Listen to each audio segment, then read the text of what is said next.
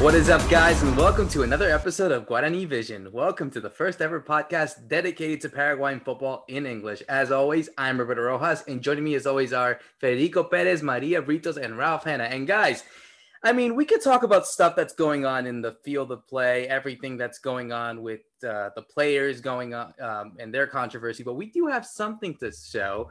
And I think this is something that we have, you know, mentioned it on social media a couple days ago, actually, literally after our show last week, is that we are charted on Apple Podcasts in Paraguay, now in Argentina, the United States. Guys, it is a remarkable achievement that we are doing right now of rising up in the charts and doing what we love and seeing the recognition. You know, I, I was, we were happy to see that our podcast actually hit number one in the charts in Paraguay for the sports and the soccer podcast at one point.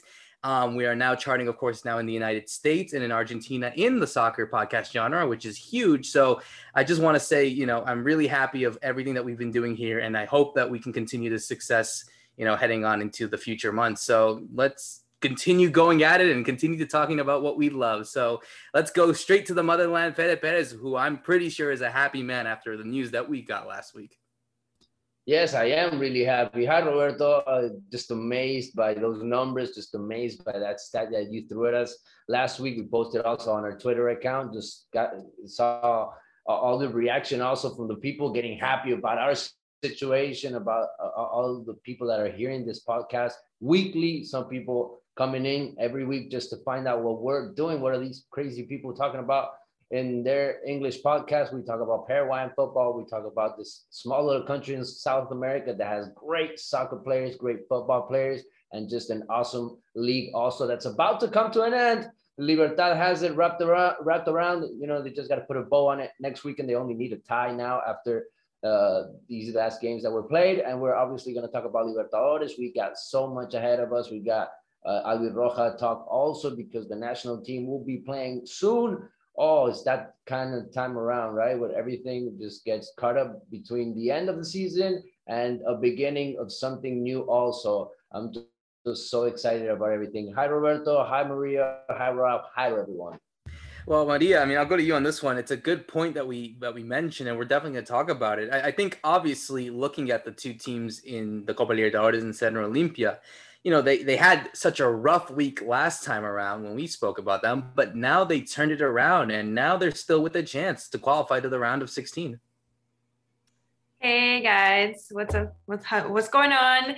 Super happy as well about our charting and how we're doing. And uh, just wanted to say before everything, thank you for listening once more and continue sharing and uh, and tell your friends, tell your family. If you are listening to us and you like us, you know, spread the word out. but uh, yeah, our, our teams are looking better. I'm kind of uh, surprised that they uh, were able to turn it around, especially Cerro. You know, they're doing better. They have a good opportunity to, to continue into the next phase. Um, Olimpia is looking a little bit more um, in a tighter situation. You know, they're they're they're kind of depending on other the, on themselves and other uh, results. But other than that, uh, yeah, and you know the now that the league is also finishing, you know they can focus more on this competition and um, later on as well we'll have you know some breaks. We'll do international. They'll do international breaks, so they'll have some time to breathe and and and focus. Uh, hopefully, both of them, both Olimpia um, and Cerro, continue on um, in the Libertadores. But yeah, uh, we're almost there, guys. Uh, I want to know how Raf feels about uh, our our chart, our our our podcast growing in in the world, actually. yeah, hi guys, hi everybody. Like Maria says, thank you everybody for listening. That's that's how we managed to get there. I was super surprised being an English language podcast that we were so big in Paraguay. You know, there's that many people looking for content in English. So I'm very pleased about that, proud of kind of what we've been doing here. And people really are listening in Paraguay because last week we were talking about Cerro Porteño not getting any penalties. And now they got two in two games. So somebody is listening. I don't know. I want I don't want to say we're influencing referees, but definitely, you know, some things, some things happening there because Cerro to get go from no penalties to two in two games is something crazy. And yes, um, there's been a lot of a lot to talk about, kind of redemption for both Cerro and Olimpia in, in Libertadores, and then Libertad keep going strong in in the league and really like like Fede was saying, it's it's basically theirs now. Um, the scenario would be that Nacional need to win their last two games and Libertad need to lose the last two games, which based on this season would be, you know, would be very, very unlikely. So I'm sure we'll we'll go into that and start start trying to work out, you know, what did Garnero do to fix it? Because at the beginning of the season and the beginning of these podcasts, I remember we we had a lot of lots of doubts about him and maybe we were thinking more it could be Cerro, or even at one point Guaireña were, were very close. We were thinking of being the, the winners, which saved Fede, of course, from having to walk all the way to Villarrica. Definitely. I think it's certainly we're saving the steps for Fede for another time. Hopefully another surprise can happen in a future tournament. But yeah, I mean, yeah, we're getting into the tail end of the season. I think we are, you know, ready to almost put a bow onto it and decide a champion. Obviously, Libertadores is coming in at a tight schedule. And of course, the World Cup qualifiers and the Copa America is beginning in a couple of weeks as well. I mean, Paraguay are playing two huge historical giants uh, in June. Obviously, we'll be talking about that as Eduardo Berizzo will be making his list of players that are going to be called up. And certainly, of course, you can tune into Guarani Vision as we will preview those teams preview the games that they have, and of course, heading into the Copa America, which of course will be a monumental tournament for Paraguay if they're able to do something. So let's go straight into what happened in the Copa Libertadores, like Ralph had mentioned, and talk about first the game. I think probably the more dramatic one of them all is obviously Olimpia's win in the altitude of Bolivia two to one to always ready. A goal from Walter Gonzalez gave Olimpia the lead early on in the 23rd minute before always ready tied from Rodrigo Ram, uh, Ramallo in the 42nd minute. But then in the 93rd minute, Alejandro Silva comes in for the winning goal that gives Olimpia now a glimmer of a hope for them to qualify to not just the Copa Libertadores, but even the Sudamericana. They're still up there. And, you know, Ralph, I'll go to you on this one first because I, think Olimpia needed that game. I think they needed a result like that in order to demonstrate that kind of I think the word that had been used a lot was mística because I think Olimpia have that tradition of getting these type of results in the Copa Libertadores when everyone is doubting them in situations like this. You know, they kind of remember their history.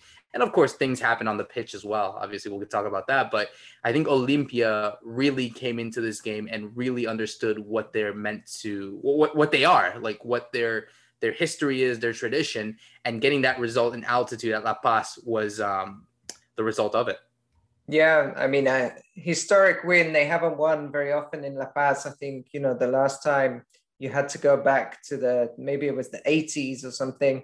Um, is you know it's obviously very difficult with altitude, and then even harder if you think of this olimpia team that that is quite experienced. You know, it's, it's some older players there, so having to run around it with with a lack of oxygen is probably even a, a harder task always ready themselves are a very experienced and kind of savvy side. We saw they had beaten Internacional at home. So, you know, they they knew they they had the capability, let's say, to, to try and beat Olimpia. They even took Olimpia very close in the, you know, in the home game, uh, well, the home game for Olimpia. So I think when that equalizer comes more than anything from always ready, you worried for Olimpia and you thought, oh no, maybe this is going to happen again you know, although they took the lead through a very good cross by Ivan Torres to the Walter, uh, Walter Gonzalez header, then, you know, they start to sit back and obviously the altitude's taking its toll, always ready score. And he thought, oh, this is, this is happening again. Um, but then what does Orteman do, which I think, you know, maybe gets it right in, in this time is at halftime, he brought on Ale Silva. So Ale Silva hadn't started. He kind of let Orteman down, if, if you remember in their in their game um, where he got sent off in the, I think in the opening Libertadores game, if I'm right, against Táchira, right? he got sent off. So now, you know, he's he's giving him another chance and kind of relying on him. And then later in the game, he brings on Camacho, Nestor Camacho for Recalde.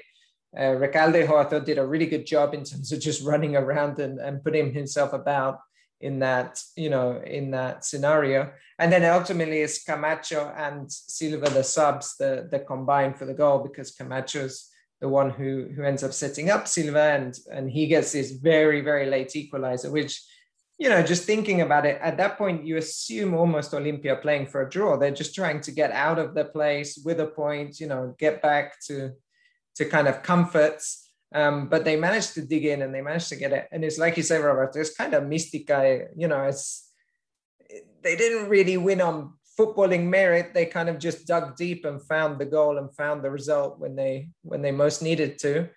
And as luck would have it for them, Táchira beat Internacional in Venezuela. So now the whole group is balanced. They're all on six points. And it's like, wow, you know, after losing 6-1 to Internacional and looking like you're out of of any competition but Libertadores Americana, suddenly you're technically joint top because you've all got six points. So a real turnaround in fortune. And now it's it's up to them this week in the in the home game against Internacional to see if they can keep that keep that going, keep that run going. Definitely, I think it'll obviously be a very tight game, and you know, Maria, I'll go to you on this one because I think for them to get that result and to get the revenge that happened to them last week um, well, two weeks ago uh, against Internacional. I think that would be the perfect statement. And obviously, I, I, think it would now, even including yourself, because I know you've been doubting Orteman all throughout the season ever since he came in. Surely, if he's able to get a result against Internacional, that's going to change a lot of people's mind and the perception on Orteman. Well, yeah, and I think that's I know it's going to sound a little harsh, but I think that's the least he can do because, you know, you come into this this team that it's such a, a, a big team nationally in, in Paraguay um, in this competition as well in the, in the Libertadores. And to not even go to the second phase of, of this competition will be a huge um, disappointment for for for Orteman and and for the, the team for the fans for everyone so yeah um, he has to get this win. He has to continue on this competition um, as far as he can. Um, but yeah i mean hopefully uh, like i said as far as he can he gets to maybe you know uh, semifinals. I don't know. But um, I don't I, I think that he he he needs to realize that um, this competition is is probably his big um, test, his biggest test as of right now, because obviously the league is gone for him, and um, yeah, it it's kind of harsh um, because he came in a little later into the game. Um, he doesn't have a lot of uh, experience, and you, and we and we could see that right now. We could see that his experience as a coach uh, was not there, and and that way and, and for that reason the league was suffered um, so with this competition is kind of like his only salvation if he doesn't uh, continue in my opinion. Um, i know it sounds a little harsh but you know you're a coach. You're if you're going to take this big um, this big job then you know you have to know what the consequences are and are and, and you have to know what the expectations are as well Olimpia's in transition. You got to calm down, Maria. You got to enjoy the moment. They won a game. This was a huge game for them. If not, they were out of Libertadores. It was over for them. And they actually pulled it out. What was it? Rob said it, 93rd minute. I was I can't believe it. They actually scored a goal in the altitude that far that far in, in, in the match. I mean, that's even crazier, right? Just to win over there. It's so hard to breathe up there. Uh, all the players were talking about it after the game actually all athletes here in Paraguay when they have to go and play over there. That's the only thing they talk about. They don't talk about the Bolivian teams because Bolivian teams are weak.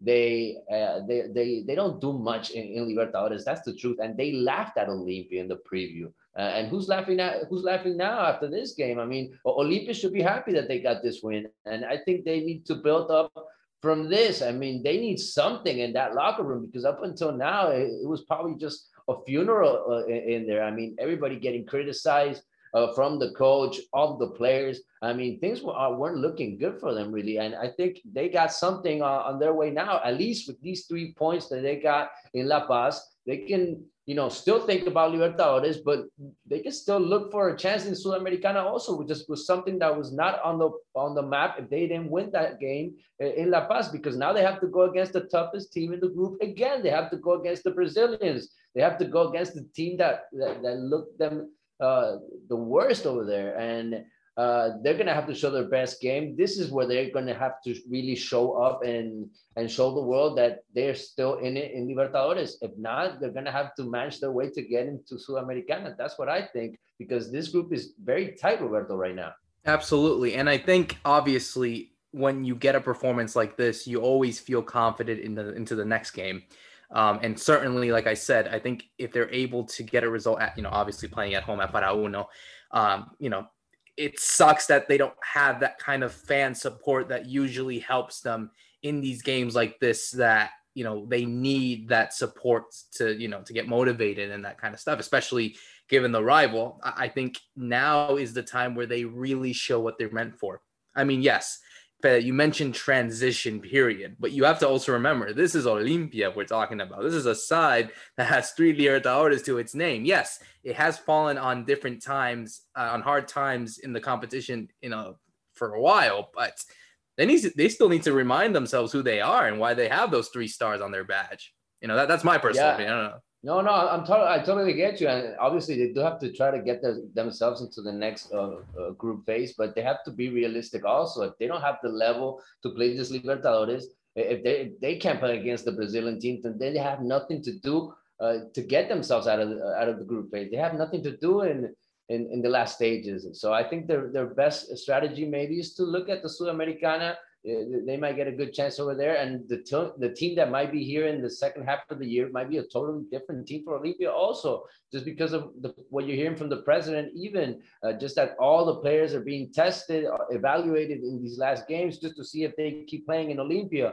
Uh, we talked about the budget cut that they're going to do uh, halfway this year also uh, on the last episode. And I think there was a lot of the pressure also from the fans before the preview of the game. We're talking about Mística. We're talking about all these things after they won the game, but in the preview, it was uh, it was really intense and it was not uh, at all friendly from the fans uh, towards the players. You know, they even went to their houses and painted it on the walls, uh, kind of bothered their families. And some players were thinking even not to go to Bolivia because of that whole situation. So in the preview, it wasn't pretty for the players. Oh, and then the pressure is there when you're playing at a big club like that. I mean, after embar- after getting that embarrassment against Inter, you're going to get that pressure. And I think it's all about how they're able to go through that pressure. And certainly they will be under pressure in this game against Inter because they know that their future will depend on this game, whether or not it will be in Libertadores or Sudamericana, which I agree with. I think they do have a chance in that competition if they really get them straightened up. They're really able to get reinforcements that help them compete.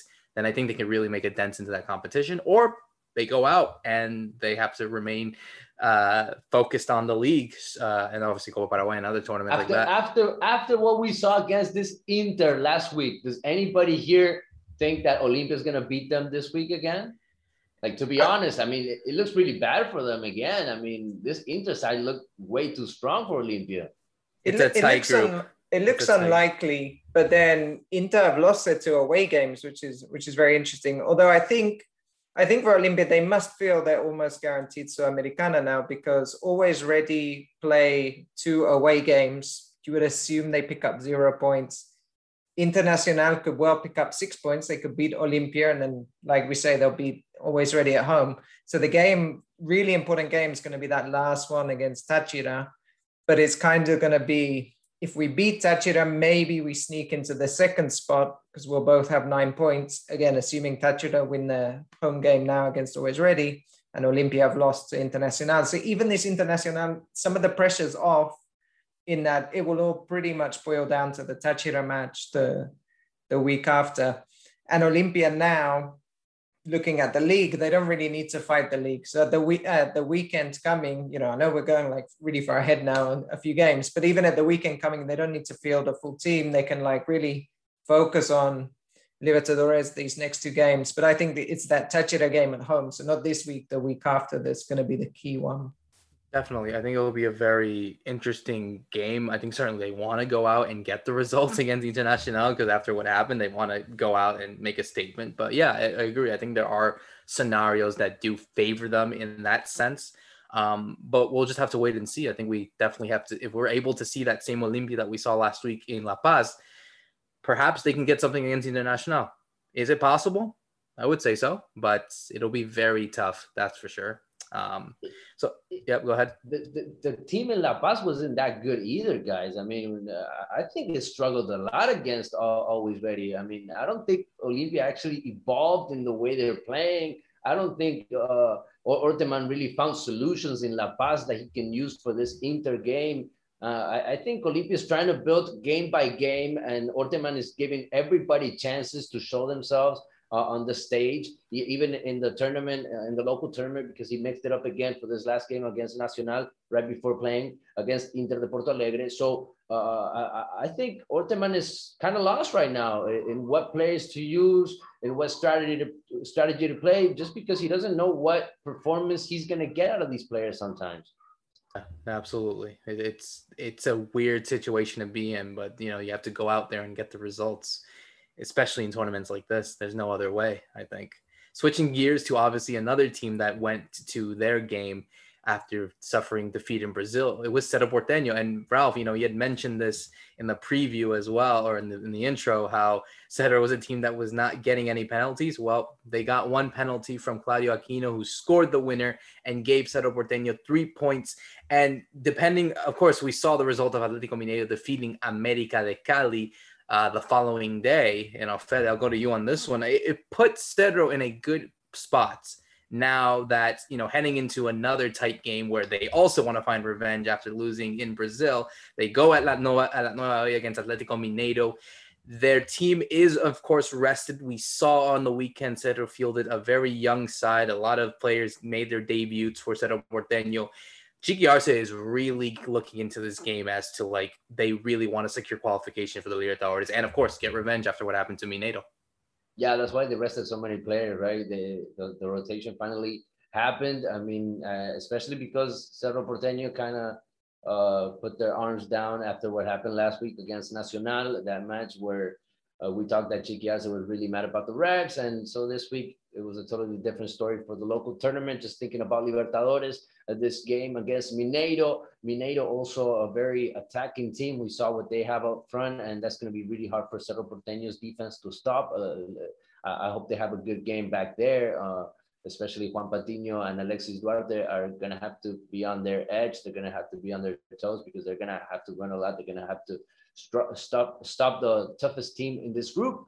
Uh, but I do think that what, what Cerro has is, is a really good midfield, and uh, obviously their strikers are really good right now. Uh, Morales is just scoring and scoring. He played half of the game against River in the local tournament, just so he could rest some time also to be in this game where he I'll probably we'll probably see him with Boselli. I think uh, Chiqui has made up his mind after what he's seen in these last couple of games. He's going to play with two forwards. I hope he does play with two forwards uh, against Atletico Mineiro just because of the situation that Roberto's talking about. If Cerro Porteño win this game, they're practically there, right? They, they qualify to the next round. So this is the game for them. It's it's a home game. Why wait for that last game in the group in, in this stage? I mean, uh, just try to get the win now. Uh, try to get some revenge from this Brazilian side, and and also make a statement like like you guys were saying before uh, in Libertadores, which this team I think can make. Especially if they're rested now. Uh, they play so well away, and they and they have played pretty decent also uh, at home. But I think they've been so smart playing away, just in that just in that Brazilian game they had uh, against Mineiro, just made a couple of mistakes that cost them too much, and then it got away from them. I hope that doesn't happen again. I hope they can stay in the game and, and really make it a fight and and get something out of this. But I, I think Cerro Porteño right now is a team that's looking uh, really well, uh, and especially if they get enough rest, I think we're going to see all the energy out of that midfield, which is very important. Pika Lucena and Villasanti, and I, actually think, and I'm putting my credit on this week on Cerro Porteño on getting their qualification against Mineiro. Yeah, I'm going for them this week.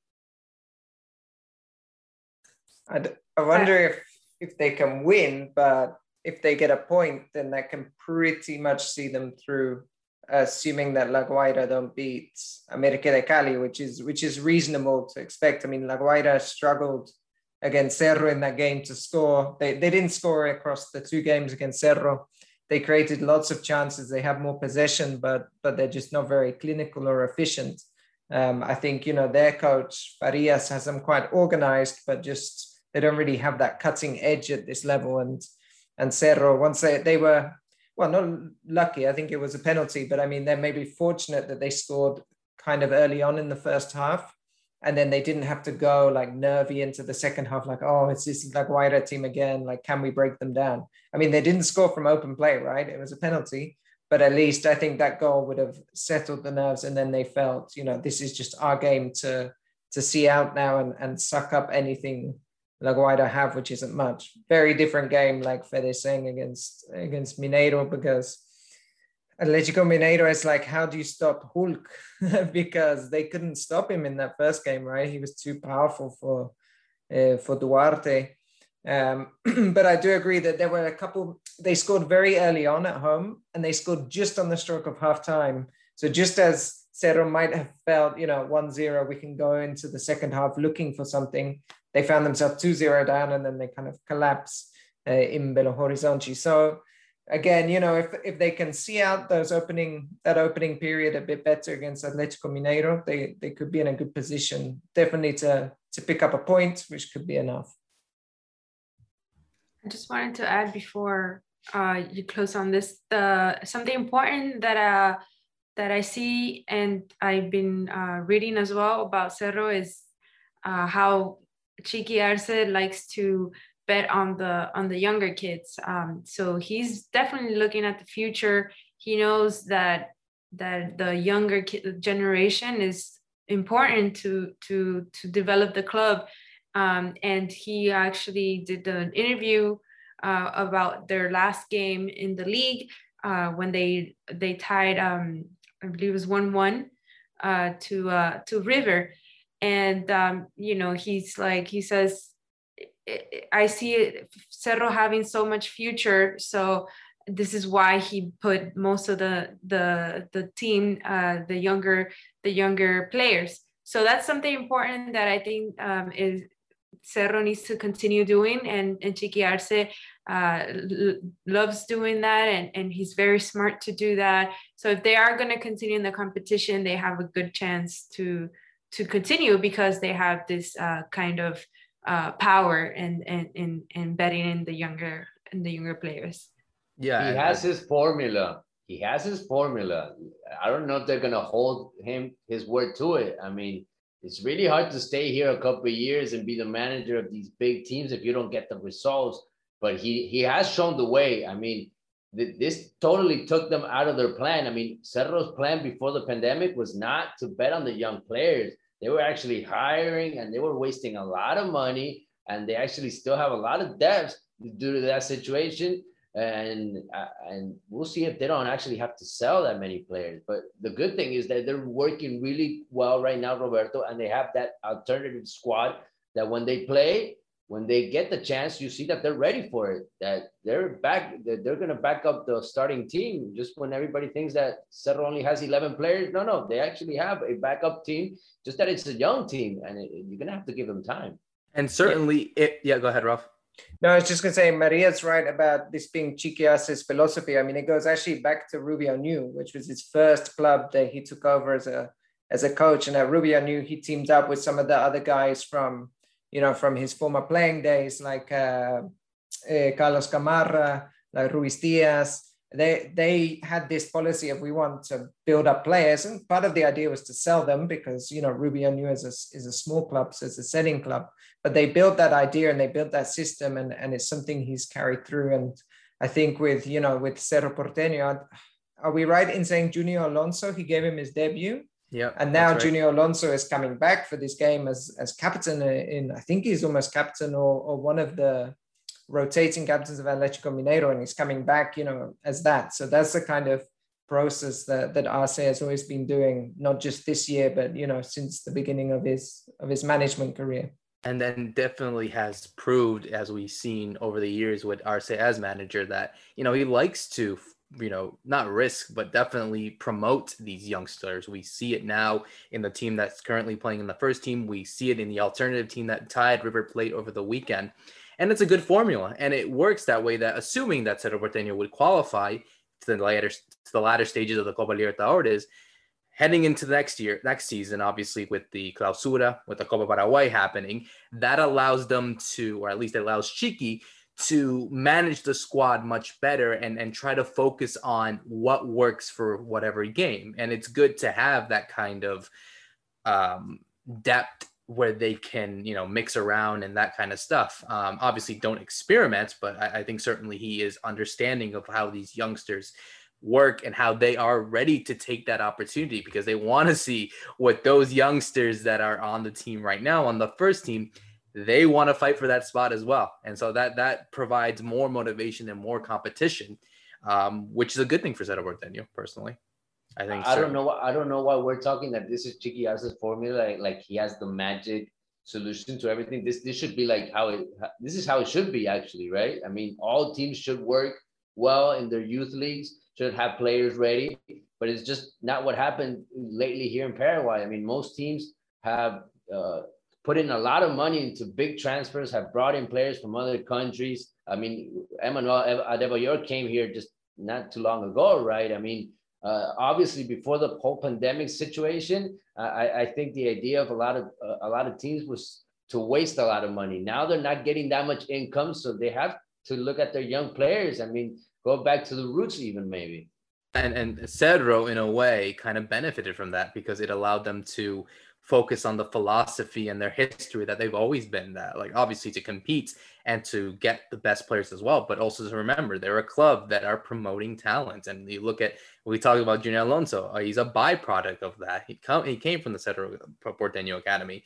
He debuted under Chiqui Arce and now you look at him like you said Ralph and he's one of the best players not just at Atletico Mineiro but all of Brazil and South America. So it makes it makes sense that something like that works. And hopefully you know when things do go, if they do go tough against Atletico Mineiro, that the kids that were playing on the weekend are ready to take that opportunity uh, heading into the next future game. So it will be definitely two fun games for both Olimpia and Cerro if they're able to control their destiny and their future in the competitions in South America. So definitely can't wait to see.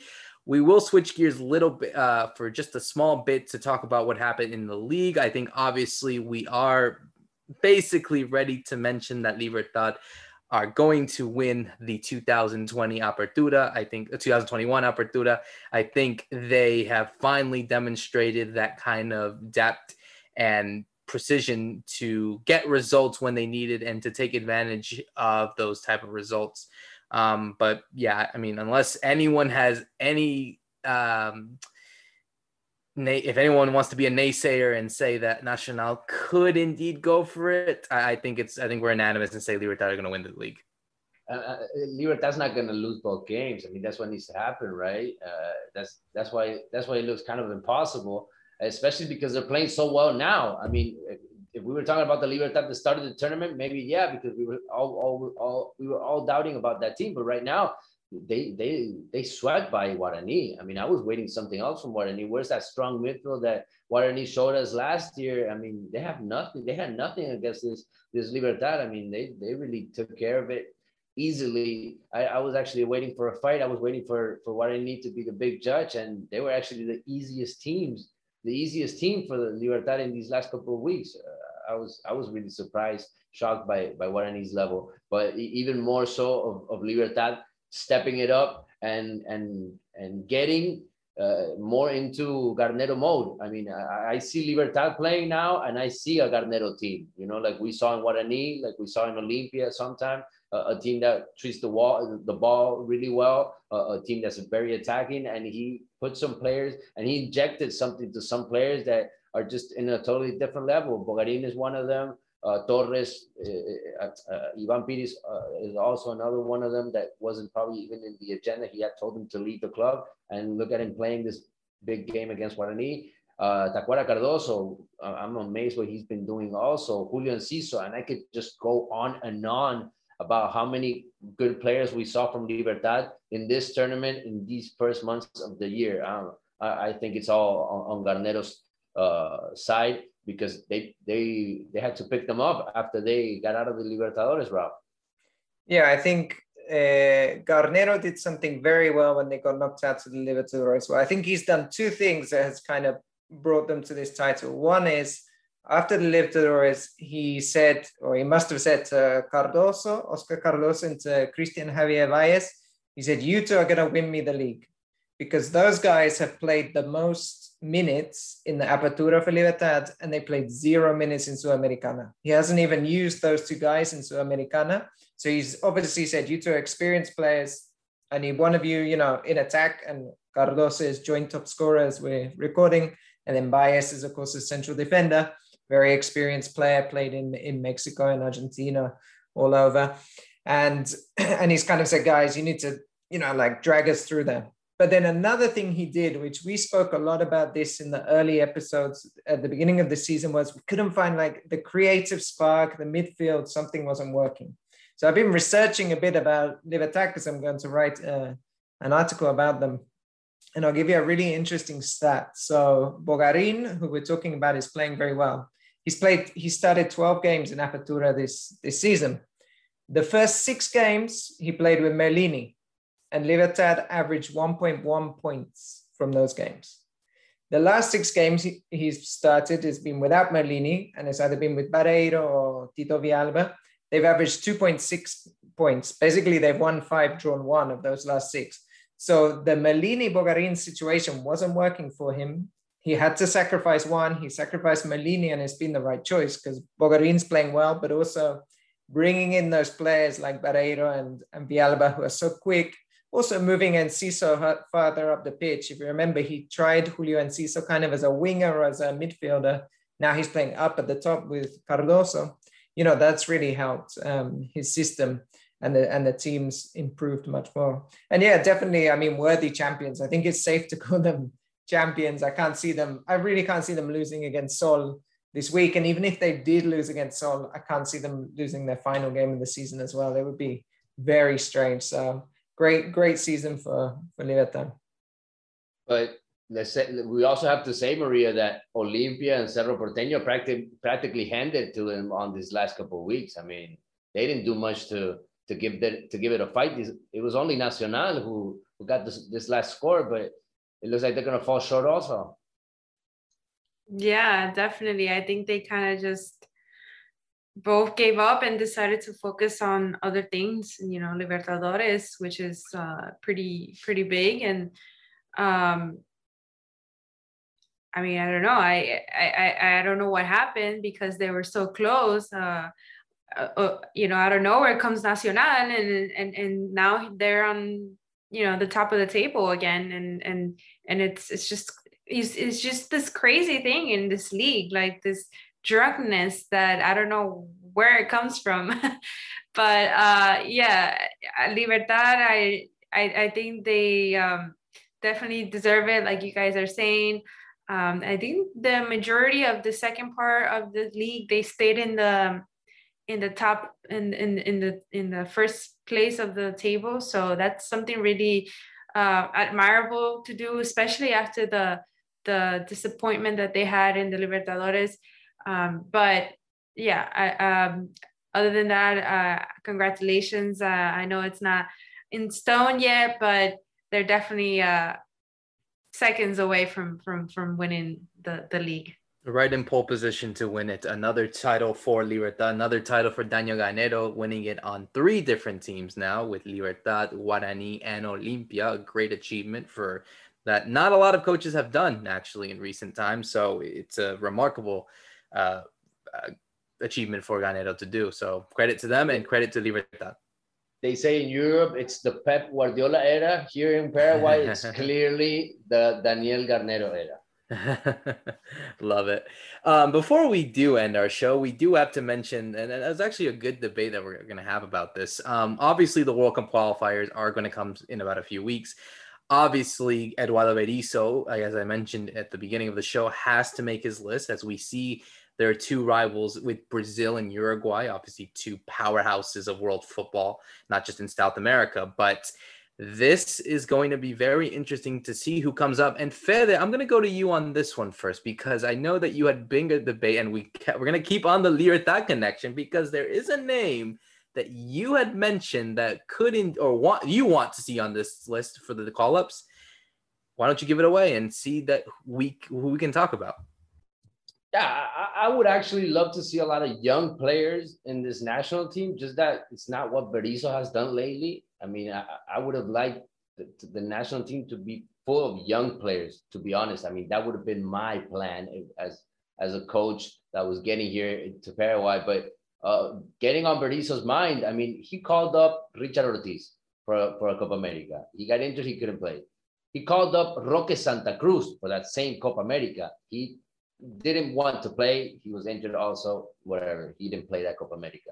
So he looks at the experienced players. And I'm looking into this Paraguayan league, which I follow every weekend. And I look at the talent that we have up front and what's the what's the place that this national team, the, the Albirroja, really needs right now? A striker. So I look at all the strikers that we have right now, and I really see Oscar Tacuara Cardoso playing his ass out. I mean, uh, to be honest, I mean, I've never seen him run this much ever since he got here to Paraguay. This guy's running everybody. He's pressuring. He's being a leader uh, for this Libertad. Like Raf was saying, he's been playing all the, the league games and he's really making a difference in this Libertad.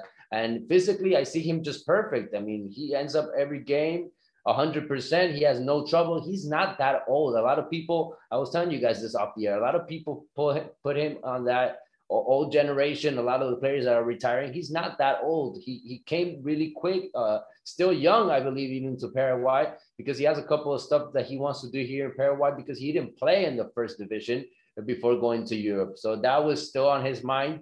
And I think he can still do a lot of things for the national team, especially in the locker room. When we, we, all, we talk a lot about the leaders, the positive leaders, and I think Tacuara Cardoso, what he's done also in Libertad, has become that leader in the locker room. And I think he can take that to the national team. And he's a top scorer. He can he can give you a lot of goals. Also, he can give you a hand. I'm not saying he's going to be the starting forward for the national team again, because I, I do think there's a couple of players that could that could get that spot. I mean, that's still open. But I would love to see Oscar Tacuara Cardoso in that Copa America uh, squad. I don't know, maybe in these two games also, just that there's a lot of strategy behind it all because of the two tough teams that we're going to play against. But my name out there is Oscar Tacuara Cardoso. I just I've loved him in this tournament, and and I, I, maybe maybe I'll be really happy if he's on the list. Well, I mean, I think it's it's interesting that you say that because I think you had mentioned the top rivals in Brazil and Uruguay. That is a good argument to have because obviously you need to have players that have played these type of matches that know what they're like. So it, it, makes sense in a way but at the same time you have that doubt. Is he good enough at that age? Is he able to you know be that super sub if he has to you know when the brazil defense or the uruguayan defense is laying low? That's the thing and i think that's going to be a debate that a lot of people want to talk about He's, he's the Paraguayan that's played best in Europe or that scored the most goals in Europe, right? So I think that's something definitely in his favor. And and with the comparing him to Roque, it is different because if people remember, Roque Santa Cruz's career has been he's had a long list of injuries. He's always suffered with injuries. So getting to this age now for Roque has been much harder as a player than than for Tacuara, who's you know who's had a few injuries but nothing as, as serious so in that sense, okay, he's, he's maybe better. He's better suited to coming to these eliminatorias than maybe Roque was for the last Copa America. Like Fede mentioned, he got called up and, and didn't go in the end. So I could agree there.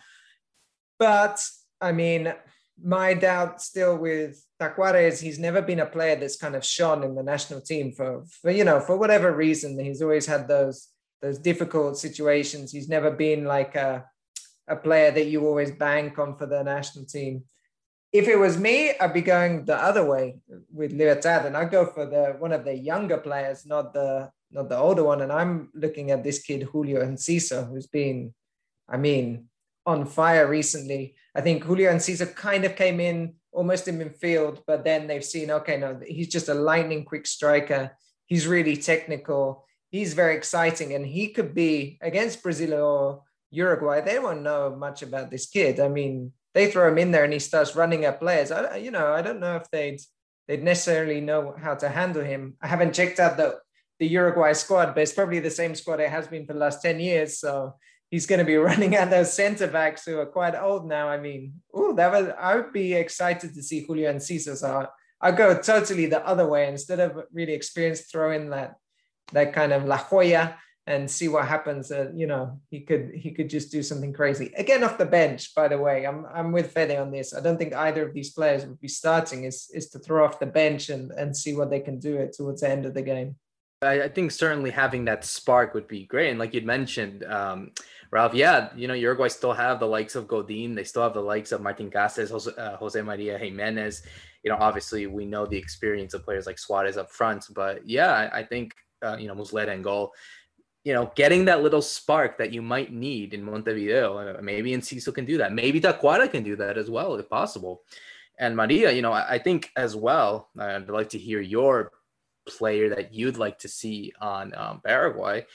I, I think you do need to, in a way, because yes, it is a vital, both vital games. I, I think certainly they are possibly the hardest combos that you can have, at least to start the year before heading into the Copa America, which of course Paraguay have to play Uruguay afterwards. But for a game like this, if you're going to go for the youngsters, you know you really need to get the best of the best so i'm curious to think what you feel would be a great addition to this paraguay squad that we haven't seen or, or would like to get would get that uh, opportunity yeah you know i i kind of i, I was thinking about what uh, Fede was saying and it he doesn't have a bad uh, a bad point about uh, Tacuara. You know, he's he's only 37. Um, yeah in in like regular years it sounds young uh, maybe in in the football year the sports world sounds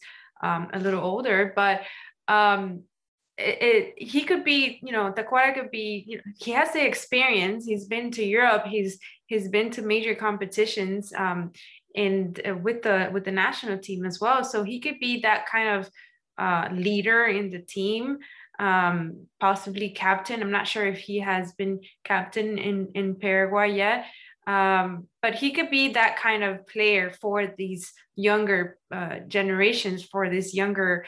If if you know uh, the, the, team does decide to go on the younger side and get mostly younger players, um, he could be that guy that you know uh, motivates them, gives them the experience, uh, is there for the team because you need that. And right now, the the captains that we have, um, yeah, they're they're good captains, but we need someone with with spirit. And we know that um, that Tacuara is, yeah, Gomez. You know, he's a great captain. Um, I'm not saying that he's not, but uh, I'm just saying that you know we need uh, people, we need players that have that spirit of of of let's go keep going guys uh, uh, you know um, someone like tacuara so yeah in that sense i i agree uh, with fede. But um, i guess it kind of also got me thinking about some players that uh, i've seen uh, playing this season and and and going with the same kind of route of of the older generation i i thought of richard ortiz and and you know we haven't seen him in the team uh, in a while. I believe it's been um, two, maybe three years that he hasn't played with the national team. Um, so maybe he could be someone that that that can also bring in that uh, experience into the into the national team as well. He's he's playing well. He's playing well with Olimpia right now. He's had um, uh, good games that he kind of comes and saves the team, like I've mentioned before. So in that sense, um, I think he could be a good thing to bring in again, uh, come back into the to the team. And another one um, that I uh, I think uh, could be a good addition again would be uh, Tito Villalba. You know, staying in the Libertad uh, side. Tito Villalba has been uh, playing well. You know, he came back from from the MLS uh, and and and playing now with Libertad. He's really shining, and you know he's he's young. He's not that young anymore, but he's also experienced. So in that sense, um, those two players, I think, could really be a good addition. Um, aside from the regular players that we're always seeing coming back to the national team. Maria, you must have remembered Richard Ortiz's debut with the Albirroja. I was at that game back in 2011. It was a World Cup qualifier against Uruguay. He had he was playing left back. If you guys remember, he started his career as a left back. He was marking Cavani that day. Had a had a really tough like first 20 minutes, then got into the game. But Paraguay were losing 1-0 until the very last minute. And Ortiz on his debut from a corner, like a scruffy goal, turns the ball in and scores. So I guess you're hoping for he repeats history 10 years later with that with that call up. That certainly would be a, a monumental way to to get a result over there in Montevideo. I mean, certainly get the ones that you remember, and certainly Ortiz knows how to score against Uruguay, and so might as well go for it. Um, no, I, I agree. I, I think um, even with Tito Villalba as well, you know, I think it's great that he's really shown his consistency. You know, he also suffered from an injury as well that really set him back, and now he has been such a vital player for this Libertad side that is going to be the champion of the Apertura. I think um, it would be great to see him on this, give another chance for the Paraguay national team. But I will give one more name that I think would be very interesting to see. I know this name is in this position. There are a ton of players in that position. But I think because of what he was able to achieve at such a young age for the Cerro Porteño side, being one of the best players there, being one of the best young players there, I think Alexis Duarte needs a chance on this team as well. I think I've been so impressed by the way that he's so consistent, so cool. You know, he's just there to fight for it. I mean, yes, it's going to be difficult to see what how he's going to break that Junior Alonso, Gomez, Balbuena, Alderete, you know, all those center backs that Cerro, um, Paraguay have at the moment. But I think given the recognition and given the experience that he's had, he should definitely be on the squad. Maybe as a sub, maybe as someone that could definitely go in and you know try to, you know, if he has the opportunity to to mark a Suarez or a or a Neymar or whatever it may be. I, I think he's up for it. I, I think he can really do it. I mean, I don't know what you guys think, um, but certainly Pulpito, as we like to call him, uh, the, the the octopus, definitely needs that chance on the national team big game against me Atletico Mineiro then because he suffered last time against Hulk I mean, he's. I agree with you that he's been a revelation. He's been a great defender for Cerro Porteño. But that get that I remember that last game against Atletico Mineiro. It, it was hard for him against someone as big as physical as Hulk. So then thinking, uh, let's think of Suarez, Luis Suarez. Wow, that that's tough. So let's see if he can redeem himself on on Wednesday, and then I'll then I'll like throw my my chips behind you as well, Roberto. For I think that's yeah. yeah yeah, you, Roberto, and Ralph, you guys are thinking about the next two World Cups. I'm thinking about the World Cup that's coming up next year. I want to play next year. I want to go to the World Cup after not being in these last ones. You guys are projecting yourself for the next three, four World Cups. Yeah, we're, we got talent. We got young we're talent. In the US. We're, we're, in the US. We're like waiting for 2026. I want to play now. the World Cup tomorrow. I want to play the Copa America tomorrow. I want to play these qualification games that are coming up next month. You guys are way up ahead of yourselves. Hey, better to start them young though. That's the thing. Might as well go in early and get the experience. That's what matters. Um, and I think that's hey, if you could do it against these games, that's going to help you a ton in the, in the future matches. So we'll definitely, and like I said, we will definitely talk about these games that are coming up in the next few weeks. Obviously, Copa America happening next month. Definitely excited, and obviously tune in as well to everything that we're doing here at Guarani Vision. And, you know, again, another great episode as always, guys. Really appreciate it. So, for myself, Roberto Rojas, for Perez, Maria Britos, and Ralph Hanna, thank you so much for listening in. See you soon.